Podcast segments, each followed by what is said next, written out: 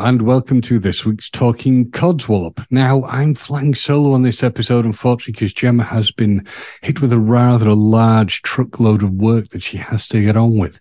But, I mean, it sounds terrible, but I'm doing pretty well. I'm being joined on this episode by our wonderful, talented, brilliant cosplayer, amongst many, many other wonderful other skills this lady has. Uh, so I'm lucky to have Emma Melina. I'm hope. Now, for the for the people listening, I'm really hoping I got that right because we have just done a test of me trying to pronounce this lady's surname correctly, and I think I probably got it wrong on the recording. Emma, have I got it wrong? Uh, it, it's all right. It's Miligne, but yeah, it's really difficult to pronounce, so it, it's all right. well, firstly, thank you for coming on. Welcome to Talking Codswallop. Well, thank uh, you for having me. Absolute pleasure. Please tell the Salty Tadpoles, which is the nickname for our listeners, all about yourself. Right. So I'm Emma. Uh, I am French. Uh, I've been living in Scotland for the last 10 years. So I'm really sorry if my accent is kind of strange because it's a bit of a mixture of like Scottish and French. And so if you don't understand me, please let me know. Um, but yeah, I'm a video game tester. This is my eight to five job. Uh, I am also a graphic designer, a prop maker, and a cosplayer, and a prop collector by extension. and I can hear the, the, I can hear both kind of little lilts in your uh, uh, affectations mm. to the accent, uh, which are wonderful to me because I've got Scottish family, so it's. I do. It's always, yeah, it's always good to hear you. Obviously, you were saying, you know, there's you, you've got uh, you are French and Scotland. Mm. Uh, so, what? Where did you grow up? What was your background, please? Uh, so I grew up in a city called Avignon, which is in the southeast. I don't know if you've mm-hmm. ever been, James. I've not been. I've been to France, but I've not been there. I'm afraid. Yes. So. so it's it's lovely. It's like a little medieval city down uh, in the southeast of France. Um, there was uh, it. It's full of history. It's actually really lovely. Um, there's uh, what we call the Palais des Papes, which is uh, the castle of the popes, and this is where the nine popes used to live. And it's it has like a beautiful history, and um, there's uh, this broken bridge that is broken in half, um, mm-hmm. and there's like a little song that people uh, uh, aff- affiliates to it. Um, and I think like most of the uh, English speaking countries actually teach that song for some obscure reasons. But yeah. so can this you, is why I... can you tell me what the song is, please? Oh my god. so it goes Sur le pont d'Avignon, on y danse, on y danse sur le pont d'Avignon, on y danse tous en rond. See, you've got a nice singing voice. Most people who like hesitate they're uh, worried they're going to sound bad. No, that's you good. Don't worry. I've heard some real, real, real bad examples of singing, my own included. So don't worry. I I used to sing when I was actually much younger. I had I went I was into a few bands. Uh, uh, yeah, it's one of those things I also do. I, I like doing music, but it's obviously I feel like cosplaying has kind of like took over these. but um, but yeah, so I, I'm from Avignon. Um I started uh, studying uh, in Avignon um, at university. I did foreign applied languages, so I was mm-hmm. learning uh, uh English and Spanish. So I'm trilingual, mm-hmm. and uh, it was really interesting. But it was very uh, kind of like a business course, and wasn't really something I was really interested in. So I did maybe a bit. I'd say maybe two years and a half of that and the good thing about um, doing this course is that a lot of people, uh, like a lot of exchange students, were coming uh, to uh, uh Avignon for this. Yes. And so I met a lot of like people from you know the US and uh, the UK, and so I had all of these friends from different backgrounds, and uh, and then I had one of my Scottish friends that was like, you know that you can actually uh, study in Scotland for free because you you're European, you know, before mm-hmm. Brexit. was something before that. Do. Before that, yeah, that that uh, how, oh, yeah. Well, let's not get too political. Yeah, we probably both have a very yeah, similar yes. view on that. yeah, yes. So um, I was like, this is amazing because the thing is that I, I did foreign applied languages because it was, uh, I did, I did that by default because it was yes. something, you know, that you could, uh, you could do straight away after uh, high school. And, but the thing is that in France, we don't really have, uh, specific, specific courses. So like if yes. I want to do graphic design, I would have to go to school, like an expensive school. Uh, but university was free. Uh, most of the time it is anyway. And, uh, and so we don't have colleges. Um, and so when I learned that you could do graphic design in Scotland, I was like, okay, this is, this is something that I always wanted to do. So like, I'm sorry, mom. Bye. I'm going. so I packed my bags as soon as I had interviews for a graphic design course. Um, I went, uh, in Glasgow Mm-hmm. And I, I, did uh, three years of graphic design uh, in college in Glasgow, and then I went to university in Edinburgh, and I did three years there. And so I'm, I must have like four diplomas in graphic design, but yeah, that's very good. That's very impressive. And mm. when you were younger, did you you know, was graphic design something or, or that kind of area? Was that something that interested you as a, a child? What was your kind of plan? What did you want to grow up, as they say, and become? So, um, I think I always had this artistic touch. Like I would always draw. I would always do something with my hands. You know, it, it, it felt really organic to me. Like to, to, I had to keep my mind creative, you know. Mm-hmm and uh, and so I think maybe around the age of 12 years old, I decided to, uh, in high school, I mean, in middle school and high school, you yes. can do these extensions of like courses where you can pick arts, you know, and so, yeah, I, I definitely chose arts and it's something I kind of like try to expand my knowledge about. And, uh, I think when I was in high school, I started um, using Photoshop and, you know, Adobe softwares. And I was like, this is it. You know, this is, I absolutely love doing this. And yeah, so I, I always knew I wanted to do something in arts. Uh, but obviously graphic design is something that came kind of, uh, through, uh, uh, the years of, you know, high school and middle school and mm-hmm. yeah. And and how did you find yourself getting into your actual employment, your actual role that you do, you know, your job, your full time uh, job? So yeah, so video game tester. Yeah, this is. I mean, I, am saying that, but maybe when I was five years old, it's definitely a job I must have uh, told my brother that I wanted to do. I think, uh, to be honest, I think for most most kids, that's their kind of dream idea mm, of a mm. job. So how? Yes, yes but it, it's yeah it's it feels so surreal to do that because it's obviously i my brother and i uh we we grew up in the 90s and you know it's it's like the years where the video game uh, you know, industry really started to bloom yeah. and like uh, mm-hmm. yeah and have all of these different platforms and all these different video games and you know like the arrival of the internet and what that impacted on uh, the way of uh, playing video games with others and things like that and so uh, so yeah I, I, grew up in this uh, kind of universe.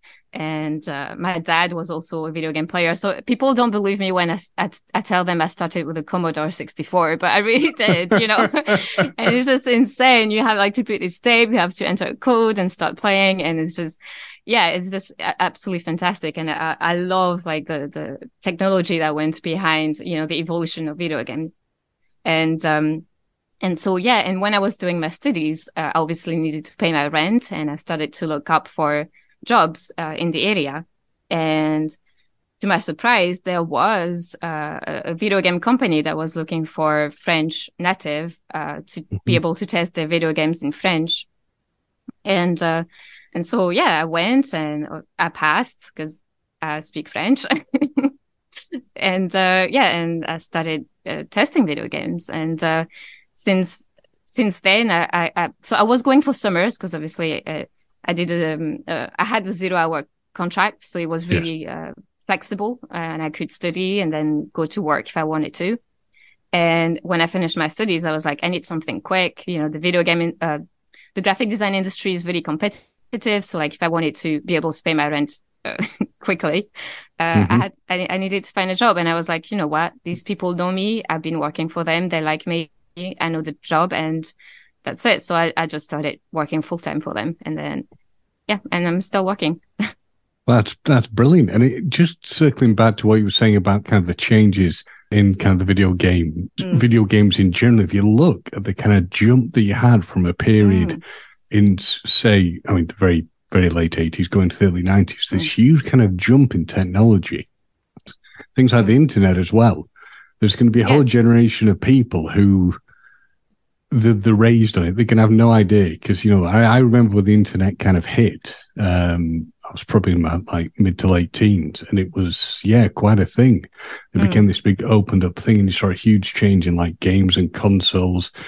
Um, aging myself, I started out on a Spectrum, so that oh, oh wow, I do know this, but I did play the Spectrum, but yes, mm-hmm. this is this is oh, this is amazing. Like, well, in my defense, I was very, very young at that point when I got the Spectrum, but yes, I do remember the Spectrum. mm, they do go for quite a bit now. and unfortunately, yeah, unfortunately, I got rid of it at a very, oh, very oh, no. low price. oh no, why? Ah, uh, yeah. The answer to that is the ignorance of youth.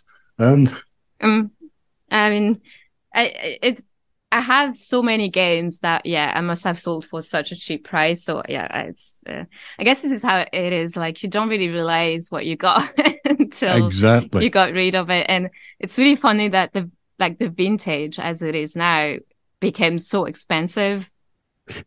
it's it's just insane. Yeah. Yeah, and, and, when I'm looking back at sort of like the Amiga system that I want, mm. well, I still got it, but you look back at that and it's like the sun booming there in the market again. It's, I guess everything comes full circle. Exactly. I mean, uh, Nintendo has been producing, you know, like smaller version of the NES and yeah. the NES, and and they're bringing back all of their old games to the Switch. It's just, you know, they know that the retro is working, so yeah, why not?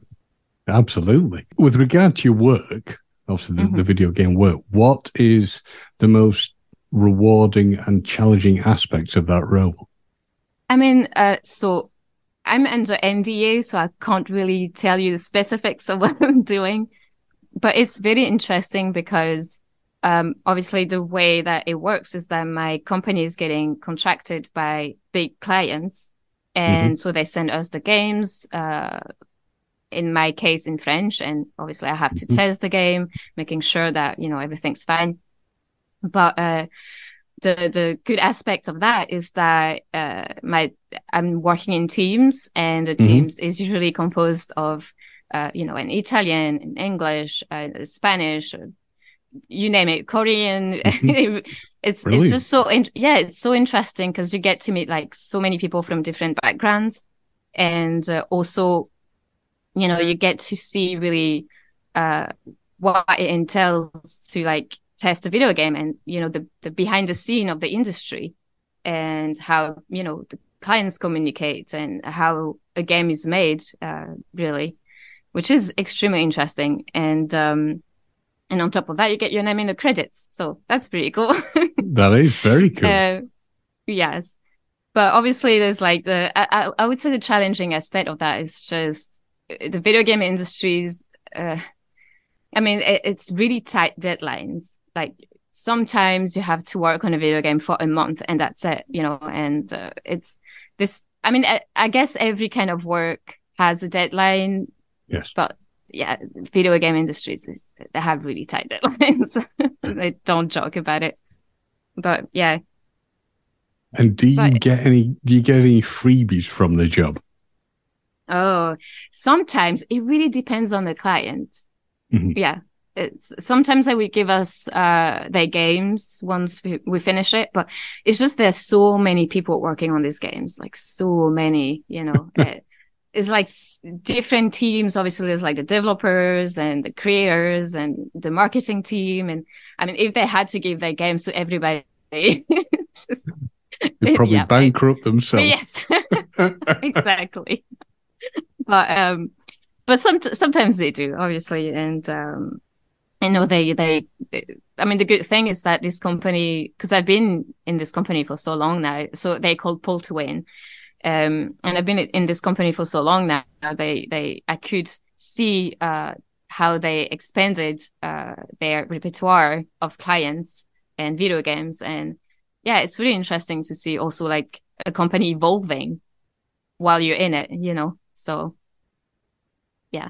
No, I can imagine it will be wonderful just kind of see the change and growth, I guess, oh, of the definitely. kind of the products that are coming out. And obviously nothing, I mean, nothing in life particularly stays stationary, but as we kind of said earlier, as a layman, I can only imagine seeing, seeing this sheer number of kind of changes and alterations to the industry Mm. and the products that are coming out will be very rewarding. Oh, definitely. Yes. I I became aware of you through seeing these wonderful kind of cosplays you've done, but you also do uh, prop replicas. So, which of these did you first kind of um, start with getting involved with? And the, I guess the big question Emma, is how did you get involved, and w- what interested you for getting into both those areas? Um, so cosplays definitely uh was the first thing that I've done. Uh, I must have been 15 years old. Um, eh, yeah, so in France we had a lot of conventions at the time and mostly about anime, uh, so like Japanese cartoons. hmm And uh so yeah, it I think cosplays uh cosplaying anime characters really like started my fire, I would say. because they they're so um you know, Japanese designs are are so well made and they always Yes. have yeah, they always have like such a different uh aspects of like uh looks and design and you know the it, it's so different in terms of like uh styling characters i would say Yeah, Um, and a, a lot of it's incredibly eye catching. I mean, the first kind of, Mm. uh, I, I mean, I think it was the anime kind of area. Was for me, it was things like uh, the Hellsing characters. I don't know if you're Oh, familiar yes. with them, but yes that oh well, we we can discuss that if you, if oh you my god know of it. That But- was kind of like my first ever taste when I was at university. of That kind of that area, and I was hooked. I thought it was like an amazing thing. I'd never seen anything like it before. yes they, they're just so- stylized you know and uh and i don't know how, what is it in japan like the way they create these arts but Mm. uh, yeah they they know how to stylize people and uh, and yeah so obviously like you said it's very eye catching so when you see a character that's like oh this is this character is really cool i want to be this character do you know what i mean Yes. Yeah, yeah. and um, so this is how it started I, but definitely as i grew up i started to be really uh, into movies but like american movies this time and uh, I, it, like i think people it's really funny because i feel like people don't really realize of the work that goes into a movie sometimes and Mhm. Yeah and as soon as i really started to like you know uh, grow my creative process uh, as an artist i just started to realize all these things. You know i would look at the, in the backgrounds and be like i who thought about putting this item over there? Do you know and things like that which is Yeah. and uh and i started really to get interested in props. And uh i was like that would be really something uh really cool to make because first of all like i said earlier i love practical design Mhm. and I love like being able to work with my hands. And um, so it was something I could kind of, uh, you know, uh, work on uh, as an artist. And um, so yeah, I thought it was really interesting uh, to be able to do that. So yeah, cosplay came first, props came after that, and obviously now they kind of like, uh, you know, it's like a mix and match. I I do both. when it comes to kind of your cosplay, which, uh, well, what was your first? Because you seem like it was kind of anime stuff. What Mm. was your first cosplay? I'm intrigued to know. So it was from uh, an anime called Death Note. I I had cosplayed L. Mm-hmm. Yeah, I have So, heard of that. Yeah, yeah. mm, it is really good, but the character itself is really simple because obviously I feel like when you're 15 years old, you don't really have money. you know, you don't Yeah, really exactly true. know what you're doing. Yes. So I was like, this is a simple, simple character, but obviously, again, really stylized. You know, he had like a special, um, like a specific haircut and a kind of like, uh, you know, a posture that was a bit different. And, but it only had like a white jumper and a jeans. And I was like, this mm-hmm. is perfect. I'll do that. it's fun. All of my friends are into Death Note as well. So I can go, I, I can do a group, um, you know, cosplay and and I went to conventions like that and uh, it was really really fun. So yeah, this is it was from Death Note and I did a few characters after that from the same anime. Uh, and then I jumped into uh, Ramona from Scott Pilgrim. Uh, she was probably my second uh, cosplay. And when you look back at the kind of first cos, you know, your first cosplay, do you well, how do you view it as someone? Because you've obviously come on leaps and bounds in going into these things. Do you look at it with a critical eye, or do you look and think, "Hey, that was brilliant. That's where it all started." I mean, I'll be honest. It it looked pretty good for what I had. well, I, I, don't doubt it. yeah. I need to. Uh, yeah, I need to like take these pictures out again because I don't think there, there might be a few on the internet, but I don't know where they are. But um, yeah, it was fairly decent. Uh, so yeah, it's it's just funny to see how long, uh, you know, it's. I mean, I'm 32 years old right now, so it it feels like a very long time.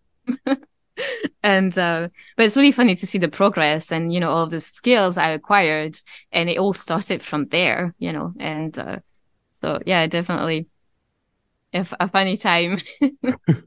Well, it's I was I mean because I was going to ask the question, and I suspect it, uh, the answer will probably be. I mean, you kind of hit on it with time and putting things together. But what when I talked to Joanne, who's you know a, friend of the show and has, has been on our show, she does cosplay herself. And what always amazes me is the sheer intricacy of putting things together, the amount mm. of time that, that she will spend putting putting items together. Just it, it astounds me that, that, that she has the patience to do it and the things she creates. So I'm probably leading with this question, but what would you say is the biggest challenge for creating a cosplay for you? Oh, definitely time and money. So the thing is, so money is one thing because obviously when you create, you you need to have these tools, you know, to help you mm-hmm. create. So you know, it, it can be fel- filaments for your 3D printer, it can be paint, it can be, you know, uh, anything, paper, clothes. But um, but time is when you have an eight to five job. Yeah. Uh, time is very precious. yes. So you know, I work from Monday to Friday. Uh, I know video game tester sounds amazing on paper, but it's very tedious. It's a lot of work. Mm. And uh, so when I'm done with work, I usually work out and then, you know, and relax. But, and on weekends, obviously I need to have a social life. So I try to see my friends. so it's really hard to allocate time for this sometimes. It, but like, you know, cosplays like Callie from Extreme Ghostbusters, that took me maybe six months to finish because I had to allocate the time for it. So this is definitely one of the biggest challenge for me. yeah. I'm I'm very glad you brought that one up because when I saw your cosplay as Kylie, it just blew my mind because that was just unbelievably good. Mm, thank you. It, it's and I'm so glad that it got so much attention because now I got to do. I actually did a podcast for Tara Strong uh, for wow. our Ship It show. wow! Is, I know, which is insane. God, that's brilliant. She's amazing, and but yeah, as soon as she saw my cosplay, she was like, "Okay, I, I you inspired me to do this show right now because like this is amazing. And i was like oh my god i'm blushing. But brilliant. it's but this, this is a great thing about the internet and like instagram and social medias. It's just like you manage to reach people that you would never have thought you could reach you know? And it's like all these unattainable people uh you're like uh, how how did you find me? Do you know what i mean and uh, it it was the same with uh, Edgar Wright. I don't know if you know mm-hmm. this director. Oh so yeah, I know Edgar Wright. Yeah, yeah. Mm-hmm, I did a cosplay of uh, Sandy from Last Night in Soho, which one, which is is like latest horror movie that is done. Yeah, and he saw my cosplay and he literally posted it on his wall. and uh, then yeah. I went down to London and made a little video of my, uh, like of Sandy and Ellie, uh, from, uh, his movie and, you know, found all of the locations where he filmed. And so I did like a few videos and, and so I put up a video together for this, posted on my wall and he was like, he found it again and he was just amazed by it and he decided to repost it on his wall again. And I was like, okay, what's happening? Are we friends? Because I wish we could be. it's an indicator of how good your cosplay work is. Um, I have, I myself have also seen the Sandy one uh, and the videos, and it blew my mind because you look so much like her. It was, Thank you. It, it was, you know, I was mentioning this to somebody before we started the recording. I said, You've got to see Emma's stuff. I said, because in some circumstances, it's like she's just been taken from the page, sort of thing. It's that, it's that close to it. Oh, I really appreciate it. Thank you.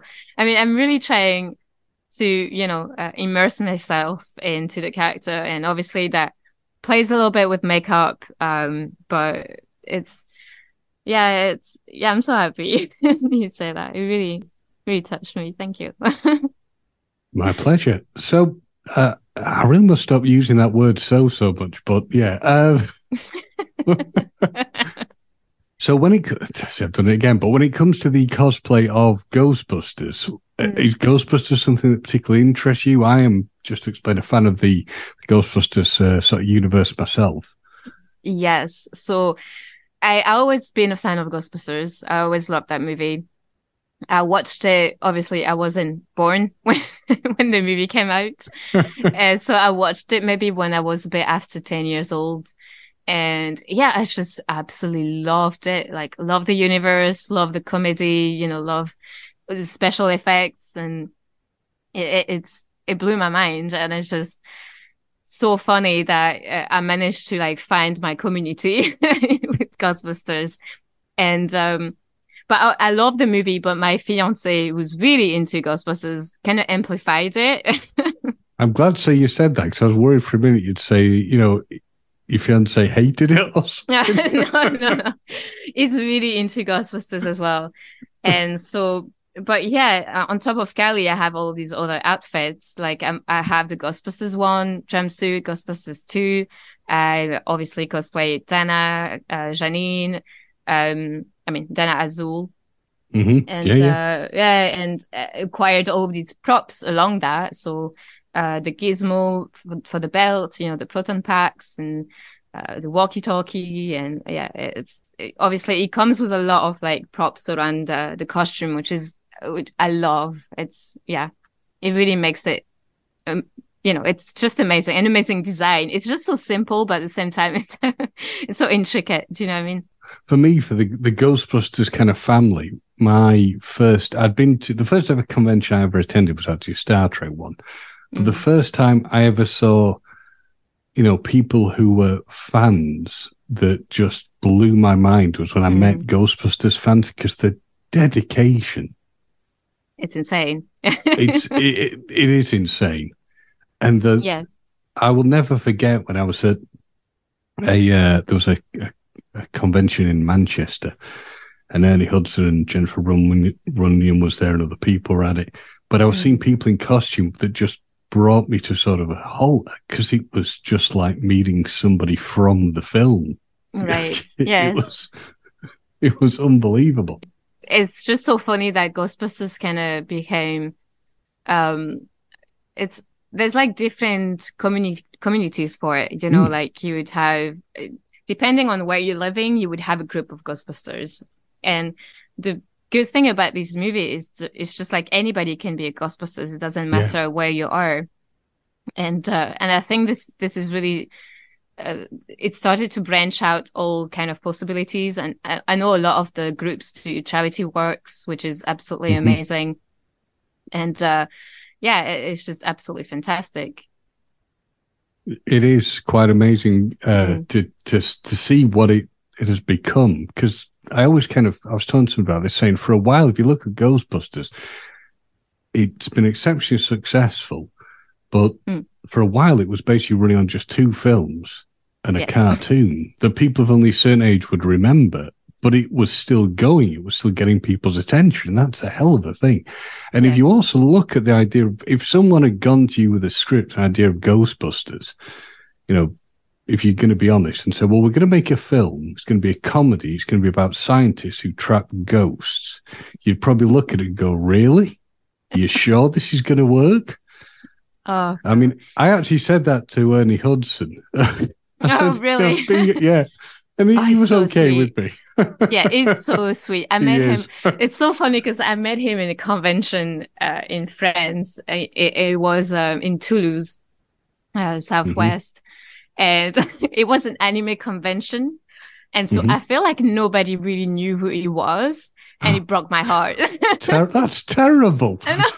So I went there and I didn't, I, I didn't check the guests, you know, when I went there. Cause like, you know, it, it was a bunch of friends who dragged me into that convention. So I didn't know who was there. And I Mhm. literally, as soon as seen him, I stopped and I was like, Oh my God, what are you doing here?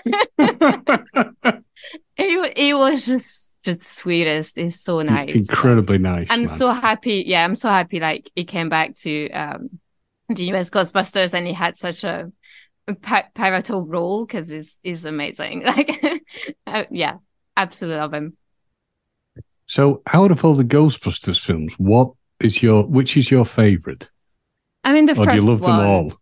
Yeah, I, mean, I like the first one the most, Mhm, but Mhm, the more it, you know, the more I watch the second movie, and the more I like it. Like, mhm. it's one of this thing, you know. Uh, I mean, yeah, the two first movies are like absolutely fantastic. Yeah. And- I mean, and Afterlife did- was amazing. Yeah. Did you enjoy the all female one? I knew that would come. um, it, I mean, I love the cast. I love the Mhm. props. I love the special effects, but the writing wasn't there for me. I feel like it definitely missed something. It's such a shame because I love the idea of an all female, you know, cast. yeah, yeah. hmm And uh, but the script wasn't. I feel like wasn't up to standards. I would say for the community. but That's it. That's, a- that's a fair a fair description of it. Yeah, that's, that's Yeah. a, a fair a fair way to describe it. yes, it's it's such a shame. But But but it, I'll just just say this one, Robin. It's all right. Slimer was brilliant. Yeah. So, yes, true. I mean, Afterlife just absolutely blew my socks off. I was Mm. just, I, I can admit this. I, I did get a, a bit emotional, you know, uh, Oh, yes. manly Oh, we- tears. Oh, we all cried at the cinema theater. This is like we all cried. I think my They- concern was I cried from the start. it's yeah, it's just so beautiful what they've done, you know, uh, and uh, yeah, it, I feel like they could have, have done it any other way. Like it, Mhm. it was just perfect from start to finish. Yeah. And of course, we've got the other one starting up, I believe, in London fairly soon. They might have even started yes, filming. that's right. Um, yeah, I think they brought the, the, the car down to London. Mhm. So we'll see. We'll see. Yeah. Who knows? Maybe we'll be able to become extras in it. There'll be a, a deluge of Ghostbusters fans down there. Oh my God. If they start filming outside, yeah, that's, yeah, it's going to be insane. To be fair, I would expect them to be filming something in Glasgow because there's been such a glut of films that have been, you know, the American productions have been over in the past few years. Yeah. Uh, I- it, it be, Glasgow became a little New York, like, because obviously the architecture is so similar. oh, it's, that- yeah, perfect. yes. So, Yeah, so we had all of the, it, it, yeah, it, it became a Gotham, uh, hmm it's the Gotham City now. hmm they had the Flash, Batman, Batgirl, which I'm really mad about, by the way, that they cancelled that. Um, but it was uh, absolutely amazing because when while they doing these, uh, uh, while they were making the sets for all these movies, you could literally walk through them until they were kind of finished because obviously, the, you know, they had to let the shop run and, you know, the people go to their flats and whatnot. And so before they finished the set, I literally walked in the set of like Batgirl and I walked into the set of Indiana Jones and I was like, Oh, wow. yes. I was like, this is insane. Can I stay here? but I, it, yeah, it was just absolutely incredible. And you get to see all these, obviously. Uh, the thing is that they don't really, uh, uh, you know, they, they, they have to block the streets, but they yes. don't really block it to uh, as far as they, as they should. And all the people usually get to see, you know, behind the scenes, which is absolutely insane. Like I've seen the, I've seen like the, the, the, the bike chase in Indiana Jones 5 already. Like I know how it's going to happen. it was just insane. But yeah, it's amazing. Like, uh, you, yeah. You will be sat in the cinema going, yep, I remember that part. Remember yes. That part. I was there. Now, uh, speaking of Glasgow, I you were you you attended this. I unfortunately was not able to, but there was a Ghostbusters event in Glasgow. Yes, that's right. Uh, that you were at that I uh, unfortunately wasn't able to to attend, but mm-hmm. it was Ectocon was something amazing, and you mm. went as Janine from Ghostbusters too. Yes, a, that's right. From what I believe, I saw some pictures, and that's one that I never really seen anybody cosplaying as, and that was really, really cool. Really which, cool. Which is so weird because you think like I feel like Janine is such a, like a character that everybody everybody loves. You know, yes. she's yes. like the female character that you know everybody's gushing about. You know, it's just she's absolutely amazing, and uh and it's so weird to not see that many Janine cosplays ever. Mm. Like, I mean, I understand that it's much cooler to have the jumpsuit and all of these stuff hanging, uh, you know, on your belt and mm-hmm. but it's it's just she's such a cool character like we need more janine please people well yeah yeah definitely agreed but yeah it was a very cool costume because as yes. you said it's not one you normally see so yeah definitely uh, and uh, it was definitely more complicated than it seems to like find the right pieces so what like, was the most challenging part of going as janine you know eh, of the the second ghostbusters uh, oh, the challenging clothing. Yeah, yeah, mm-hmm. yeah. The the the uh the jacket is actually really hard to like. You would think it would be easy to find a leopard jacket that is kind of like the ones that Janine wears, but mm-hmm. Yeah, it was really really hard to find that. Um, but yeah, once I got everything, it was. It, yeah, she was such a delight to walk around Ghostbusters uh, troops, you know. Um, but yeah, yeah jacket was kind of difficult to find. Excellent. And I bet you were probably because you it's so, such a unique character to see people dressed as you're probably one of the most popular people to have the picture with. Yeah.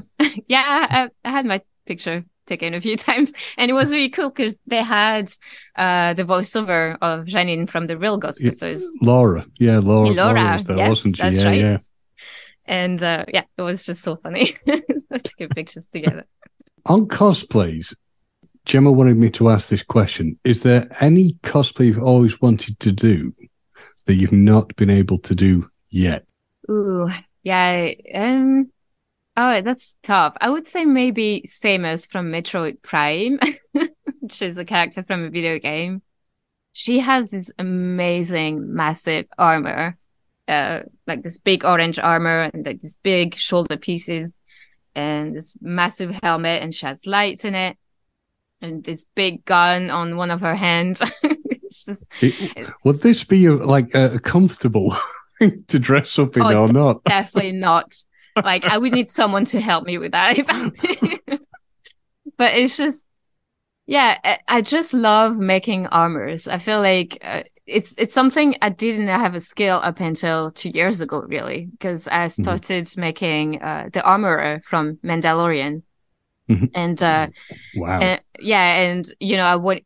The good thing about this is that there was a lot of like 3D files, uh, you know, around, and I could I could change a few things to fit my specifications. Mm-hmm. So that was kind of easy to fix. So I did 3D printed the armor and made it myself from scratch.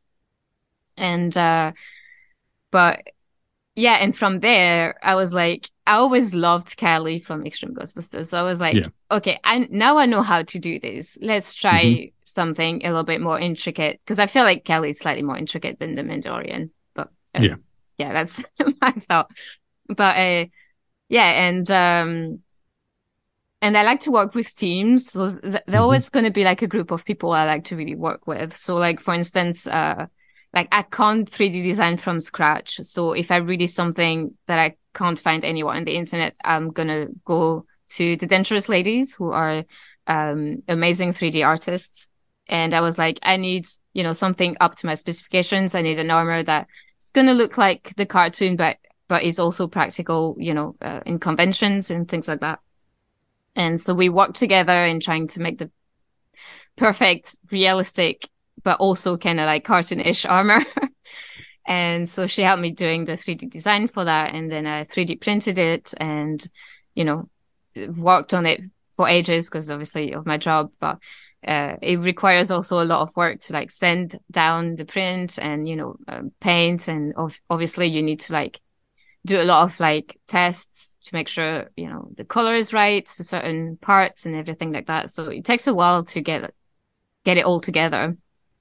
Uh, so yeah it, yeah i just love making armors so like something like Samus would be absolutely mind-blowing but i feel like this is ex- extremely complicated and extremely expensive so well, yeah, we'll see. But that would be kind of cool. Or maybe maybe some someone from uh, the video game Skyrim because they had ah, really, yeah. yeah.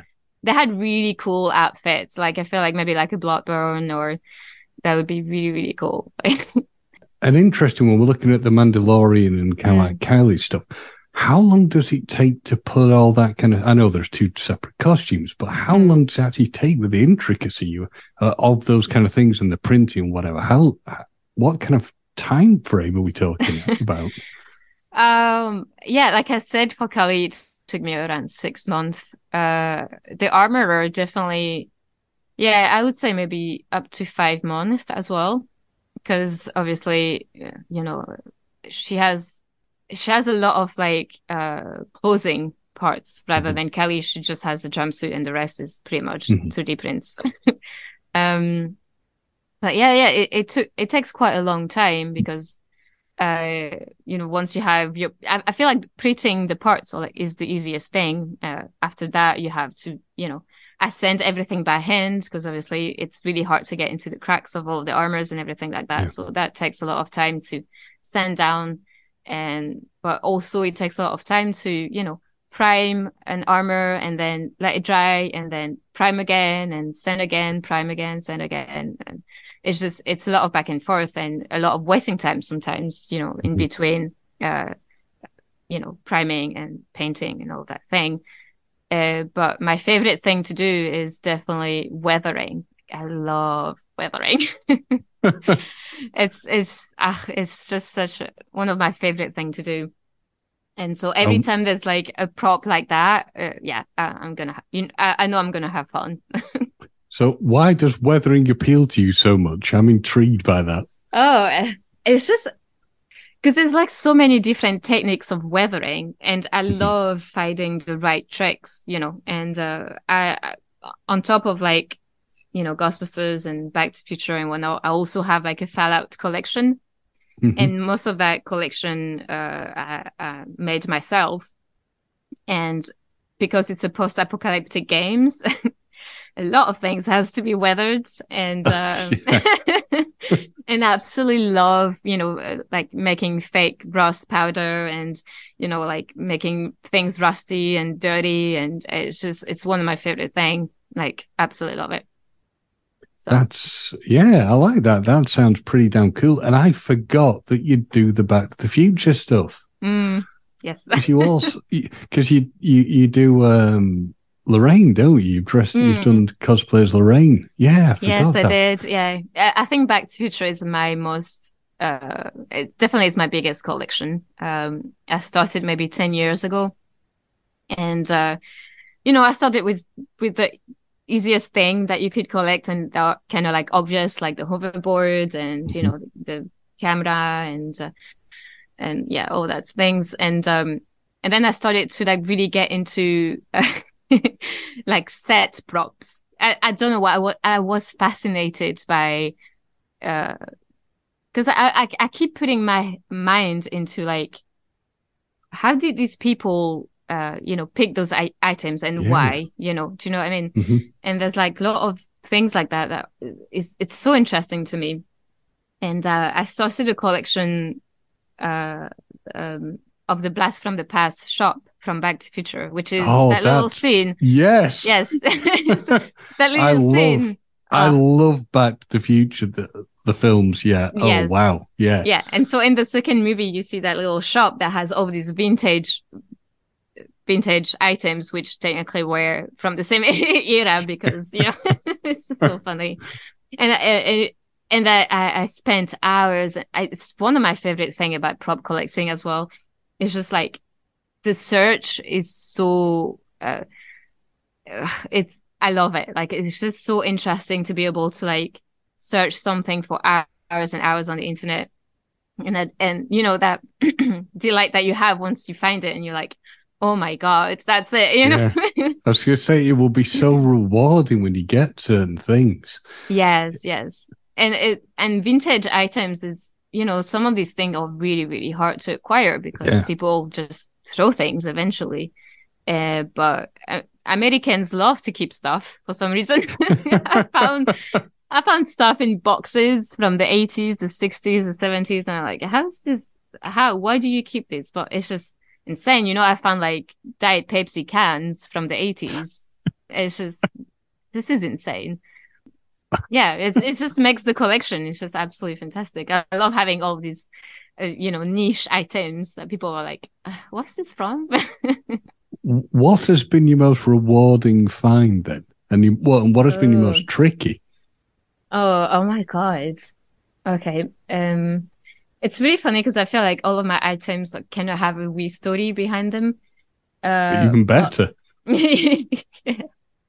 so I have, um, so in the Blast from the Past shop, actually, now I'm talking about that. uh, There's, Yeah. um, a torchlight, uh, that we, we took ages with a friend to find the brand and it's like a Durabeam a torchlight and it's still in box, you know, in, in, in the movie.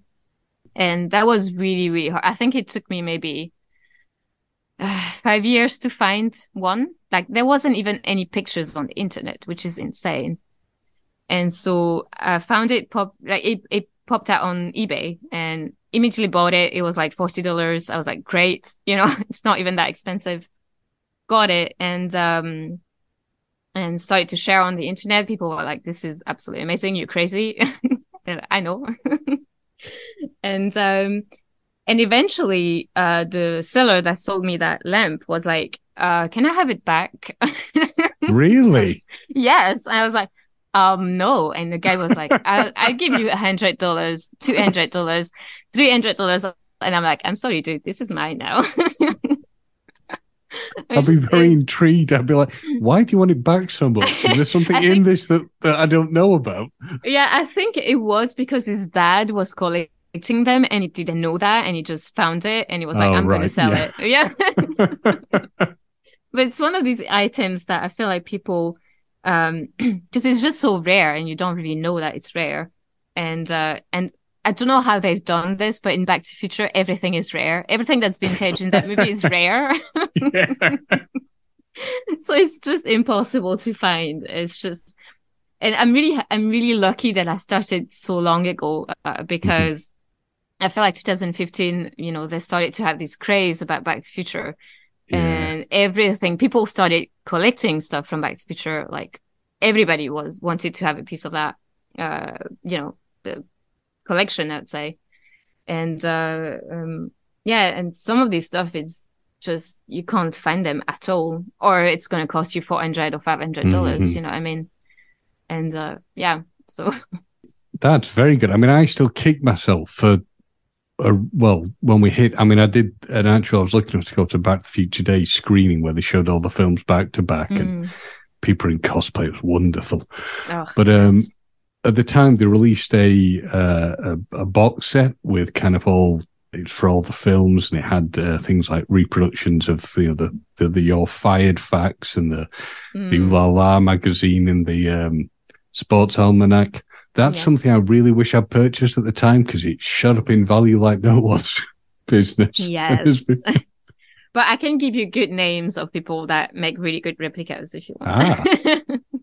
yeah. Well, I'll the one, the other, thank you. The other one I remember coming out that I absolutely kicked myself for not buying was the Pepsi Perfect. Oh, yeah. That was that seemed to come out and then suddenly vanish incredibly quickly. Yes.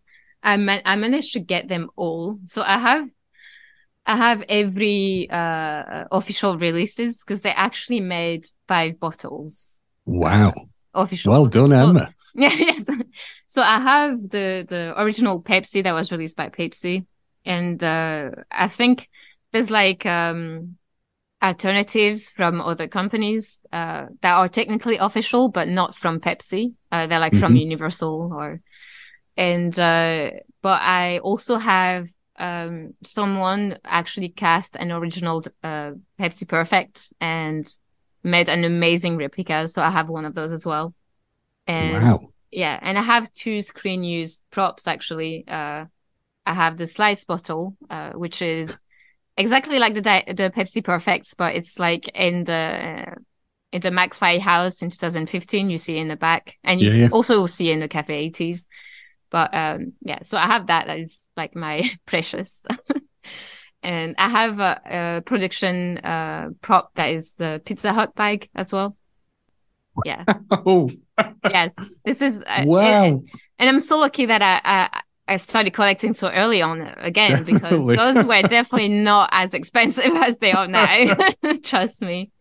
You must have like amazing storage rooms of stuff. It must be like, you know, the Ark of the Covenant style Uh, it's everywhere. it's like in the kitchen, in my living room, in the bedroom. Yeah, it's absolutely everywhere. But you know, assume this, you, gonna assume you've got a very understanding fiance. yes, it's the same. So Ah, like right, good. he also collects like crazy.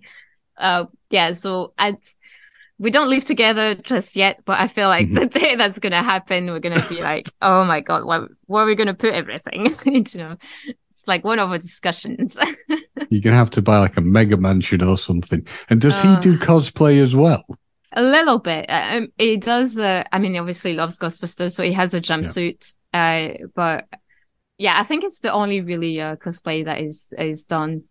Mhm. Uh, he also, I made him the uh, the Keymaster helmet as well. Yeah. Oh, made from the Yes. colander. Yes. Yes, yes. So I made that that. So sometimes he, he dress up as Louis. Um, but yeah, yeah, yeah. It's yeah. He, he knows. Like we understand each other. Excellent, excellent.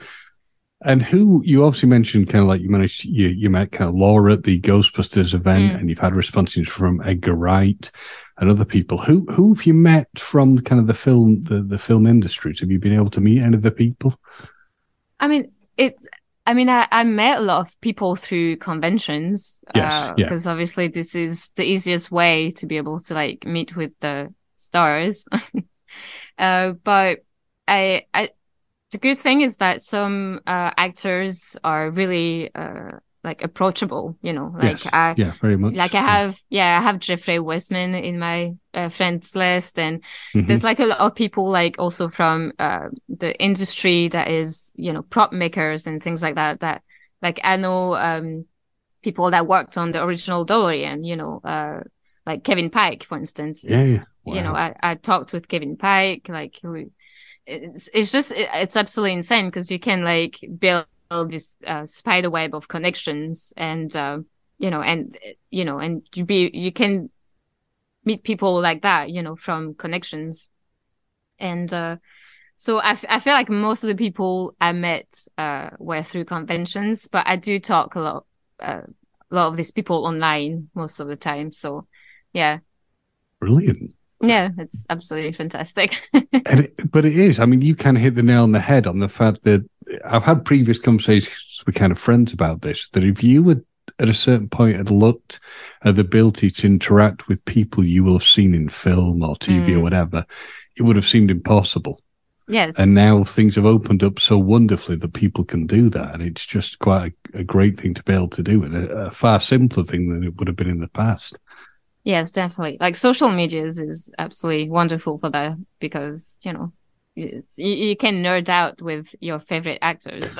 yeah, very you, true. It's and it's weird because you know those people you feel like are really not approachable at all, but they're just they're just normal people like you and I, you know. And it's just yeah, it's absolutely fantastic. When you've made props yourself, like replicas of props, uh, which what's been the trickiest for you, or, or and your favorite? The trickiest, um, oh God, uh, so, sorry, I have to. like my brain is like flashback, you know, it's like all these props I've been making. Um, I apologize if I've stumped you.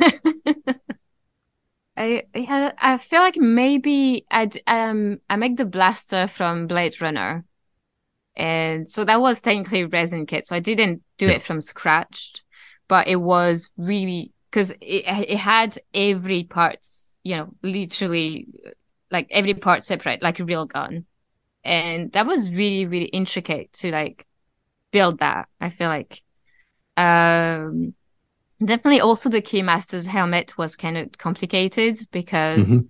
uh first of all i'm like a lunatic when in terms in terms of like um accuracy so when when something is vintage and, and mm-hmm. has been made in the 80s i have to find the right pieces for it you know i have to use but that's a- brilliant that's yes. really really good that's what uh, people uh, like to see i know eh, but it's just it, I make my life more complicated when I do that though. so, so like I said, I love researching. So obviously this is, uh, yeah, I, something I love to do. So yeah, yeah, the Keymaster helmet was a bit complicated because I had to find the right components and usually, you know, it's like vintage components that are not really available.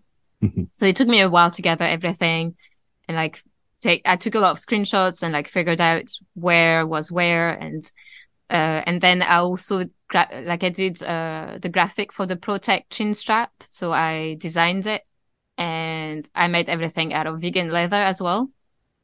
And so, uh, yeah, so that was definitely co- more complicated than I thought it would be. Um, uh, yeah, there's so many. Uh, I feel like every props, I was like this little thing that, uh, you know, is is gonna it's to have a barrier, I, would say, yeah. you know. And uh, but it's the good thing about making props. It's just like even graphic design, it, it's it's not like a linear process. You know, you mm-hmm. have to teach yourself skills, and sometimes, you know, it's like a a, a continuous uh, skill. You know, and uh, it's like it's so interesting. I I really love doing that, like finding new, uh, you know, um, way of making props and uh, exploring different mediums and things like that. So, yeah. Well, it's, it's and also I guess the probably the great thing, but also as you kind of said, you're probably seeing yourself slightly crazy if you wanted to get it absolutely perfect and right. Yes. oh yes. I mean, I spent so much money, you know, in, in like finding vintage items or like uh it's yeah, it's, it's, it just goes for everything. Like if my print isn't quite right, I have, I'm going to have to reprint it. Like if, uh, yeah, um, yeah, uh, it's, it's, yeah, I'm crazy. I don't, but yeah, but come on, Evan, that isn't a bad thing. You're not, at least you're not taking like a slapdash attitude to I, it and just throwing it together. Yeah, that's true. and it's a thing that I, you know, from a personal point of view, I, I always love and admire seeing that when I see people who do cosplay where it is that accurate, it's just incredibly impressive. Yeah. And it, it's it's dedication that is it's it's to a really good level and it's rewarding. Mm, um, definitely. What, yeah. What what advice? And this is kind of like a two prong thing. Obviously, mm. you, you are working in a industry that so many young boys and girls would want to be in, which is the video game industry. Um, what advice would you give to anyone wanting to go into that field? And what advice would you give to anyone wanting to get into cosplay? Um, so for the video game industry, I guess it really depends what you want to do within that industry, because obviously mm-hmm. it's it's really broad. Uh, but I'm I'm an LQA tester, so I'm doing localization, so I'm I'm uh, testing languages.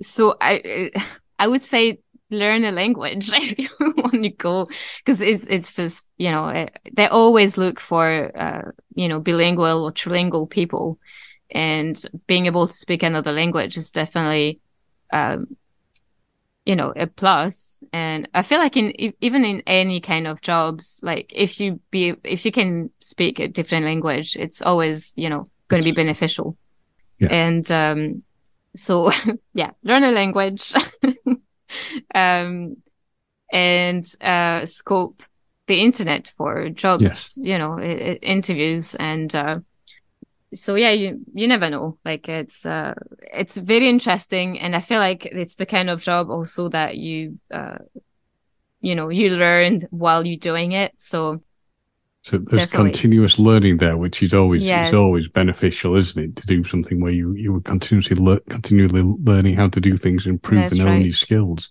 yeah absolutely uh, uh, yeah, because I, I, didn't need any skills. Uh, you know, when I started video game testing, obviously uh, being able to speak three languages definitely helped. And uh, it's one of those jobs that you just learn while you're doing it, and you know you learn the industry while doing it. So yeah, definitely. And I feel like for cosplays, and um, it's it's like um, I feel like if people really want to start cosplaying, I would tell them to like start simple and be you know don't like don't fantasize about making a cosplay that you're never gonna achieve and you mm-hmm. know and get like really sad about because you couldn't do this or that. So i feel like just start uh, slow. Uh, start with something easy. Start with something you're gonna have fun with. And then if you really like uh, doing that then you know build the skills that you're gonna need for something more intricate. And you know it, it's you know it's something you have to learn also while you're doing it and for graphic design, I mean, it's the same thing. Like if you can do a course, uh, just go for it. Uh, I was really lucky because my course, um, it was obviously 3D design, uh, uh, uh, like computer design, sorry, but okay. it was also, uh, practical. And we did a lot of like things like, you know, boxes and packaging and, wood making and, like lettering and uh, printing, and it was very versatile. Um, so I, I got really lucky with that course because it really did help me uh, getting the base of uh, uh prop making and mm-hmm. Uh, cosplaying uh, to some extent. So yeah, it was absolutely loved it. So Excellent, yeah. excellent. That's that's. Thank you for that. It's very good advice. And also, mm-hmm. it's I've got to honest. If you can speak three languages, Emma, you pretty much got to like you know a peg up on most people to begin with. I sometimes I sometimes question this country if the the natives can actually speak English properly. But that's that's yes. by the by. oh well. I mean, Brexit doesn't help it. I have to say. Again, yeah, you and I, I think, are on a very similar mm. wavelength on that one. Yeah, let's so. not go there. I have German family as well, so yeah, very oh. similar wavelength. yes, yes. Um, now, what I wanted to ask you is obviously you create these great props, you create these great costumes. Let you know, wipe the slate clean and just think if you could work in any film, any TV, and get involved in that, what would it be? Ooh. Oh, so like upcoming TVs or anything, anything you want to do. You can go past, you can go present, you can future. Hell, you can create your own show if you want, your own Ooh. film. Well, they actually been they have been working on a Fallout TV show. Uh, really? And like, yes, I don't know if you've seen. Uh, like they shot a few things in Staten Island, and they had like this uh, like this shop completely, you know, uh, post-apocalyptic uh, shop uh, ah. instead instead in Ireland that was exactly like the video game. And I feel I've like not, no, I've not seen that. No. Yes, and oh, oh my god, I would love to work on something like that. Like I feel like, uh, oh yes, just like I said, I love making props dirty. I love rusting things uh, it, it, would be such a treat and having to be able also like to reproduce, uh, you know, uh, designs, uh, from the video game on screen, that would be absolutely fantastic. This is already what I'm doing for my own collection. yeah. So I feel like Yeah, yeah. this is something I would really, really have fun with. Um, another thing, I feel oh, the Dark Crystal.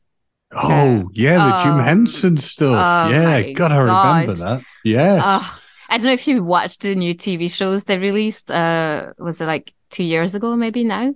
it was, yeah, about two, Yeah, two, three years ago. Yeah, it's yeah. I- I- absolutely fantastic. Like, I, watched little bits of it, but yeah, God, I Oh. remember that. Yeah. absolutely beautiful. Like, uh, it's obviously everything is practical, special effects. Uh, I mean, most of it anyway. Yes. and yeah. it's oh it would be such a delight to have done all of these little you know accessories and props and uh oh, that yeah that would be absolutely amazing. But yeah yeah definitely. I think these two tv shows or even movies uh yeah that would be great. Like the dark crystal movie is absolutely fantastic. I, re- I Um, remember seeing the Dark Crystal stuff as a child and being, I'm going to be honest, slightly alarmed as a child by it. oh my god it was it was very scary. Yeah. feel like but it, it, yeah it's absolutely amazing like the, all of the artistic process that's gone into it it's just insane uh, yeah the jim henson family is uh, Yeah. Yeah. The stuff that they've created is amazing. And absolutely incredible when you look at things like Labyrinth as well, Mm. which, oh my god Yeah. yeah i mean those are absolutely insane like yeah I, I yeah labyrinth would probably would have been one i actually done a little Elo um worm it's not really his name i don't know i don't think he has his, a name but i did the little Elo yeah, I know, worm. I know the one you mean. Yeah. yes. And uh, I, I absolutely love the labyrinth. Like I, I went to the when I was in New York, I went to the Jim Henson uh, Museum, and Really? they had yes, and they had like all of the original Muppets and uh, so many Wow. costumes from the Dark Crystal and like the actual costumes from Labyrinth from uh, you know uh, uh, Jareth and, and Sarah, and I was like, this is absolutely incredible. And you can see up close, like all of the details that they poured into these costumes and, and props. It's just absolutely insane. And I'm like, I, yeah, I was standing in front of these costumes for like half an hour. People were like trying to pass by. I'm like, I'm sorry. I can't, Don't worry, I can't take my don't worry, eyes out I- of it. Do you know worry? I understand that. I've, you know, I've been there when you're looking at kind of costumes up close at Mm. things and you really want to drink it all in and take it all in. And, Yes. and yeah. you know, I, I saw that when I, I mean, this is a very long time ago, but I, there was a, uh, it was in Edinburgh. There was a, um, a Star Trek exhibit on that had Mm. all the things from the films and the, the costumes and bridge replicas. And they, they did it again in Blackpool. Uh, Ooh. that I went to a few years ago. And yeah, it's just really interesting seeing the stuff Star up Trek. close. Yes. and That's yeah, nice to hear. Yeah, yeah. Yeah, yeah. And uh, yeah, I feel like I really want to see, you know, original costumes from Star Trek because I feel Yeah. like it, it's, yeah, it's one of those shows like they had, because, because of the time it was filmed, you know, it's not really like, uh, you can't really see all the details that Yeah. are into these props and costumes. And, uh, yeah, that would be really cool. They are like for you, if it, if it, you are after something like that. I think the Blackpool exhibit is still on. If you go Mm. online, you can find details for that. But it had like the the the bridge set and things he could sit in it, and it was all very Oh. very kind of cool to see. Um, yes. And I'm going to ask you that. I'm I'm going to indulge the Star Trek question. Have you been watching Picard? Have you been enjoying it? Yes. If you've seen it, yes. Yes. Uh, so I, uh, I mean, I, I've been into this. I've been into this kind of like uh, uh, headspace of Star Trek. Like for the last three years, I just it's I've decided to rewatch them all, and I was like, That's good. is- I like Yes. that. I can understand that. Yeah.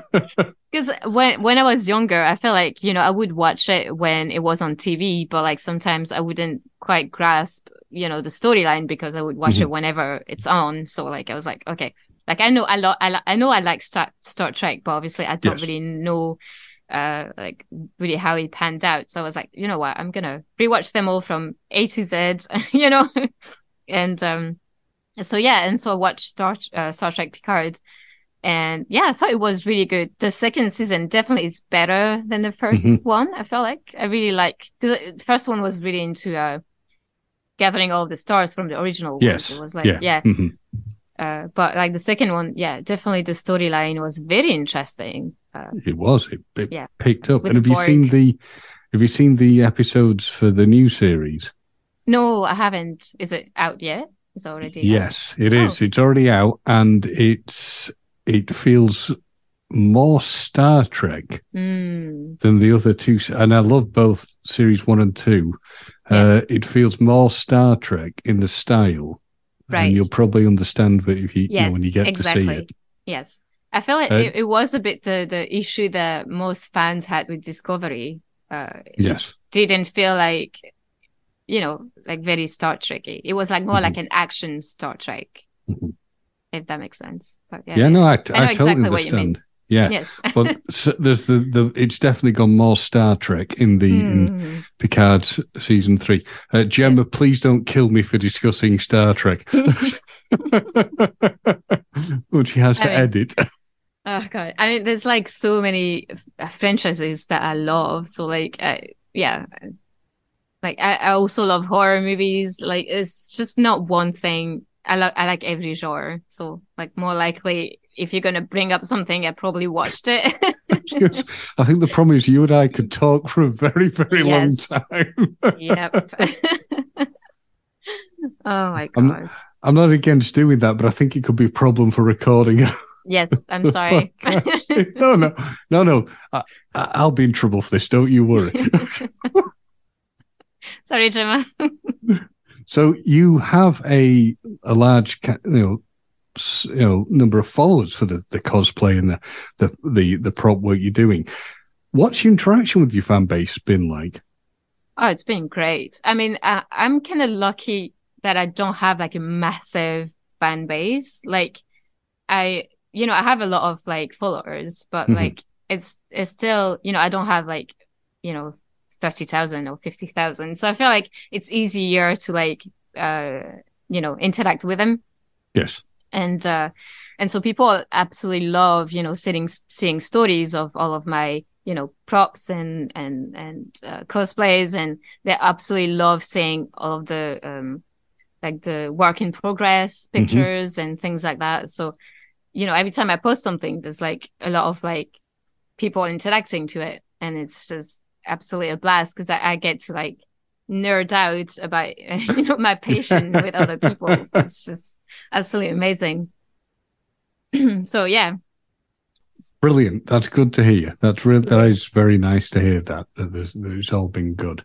I mean, it's the the that's the thing with the internet, isn't it? It's just like if you have more followers, uh, yes. you're gonna eventually bring people that you don't want in your but yeah, when you're, uh, you know, when you have like a big uh, fan base, you start mm-hmm. to like attract people that you don't really want into your fan base, and you're gonna have haters and things like mm-hmm. that. And it's just it comes with like notoriety on the internet, you know. Yeah. And yeah. I'm kind of lucky that I'm not at that stage yet. And to be fair, I don't really want to. Like, I kind of like having a small kind of like fan base and community where I can exchange with. And uh, so, yeah, definitely. A niche. like a niche. niche. Yes, yes, yes, it's nice because everybody. It feels like everybody's a friend. Do you know what I mean? That's that's yeah. That's yes. cool. I like that. That's cool. Mm. I'm going to ask this. It's uh, it's one of the ones Gemma and I always like to ask. If you could have any superpower, what would it be? Ooh, um, I love to teleport. Mm. Oh, that would be great. Like no by your own by, by your own ability or Star Trek style. Oh no, my own ability.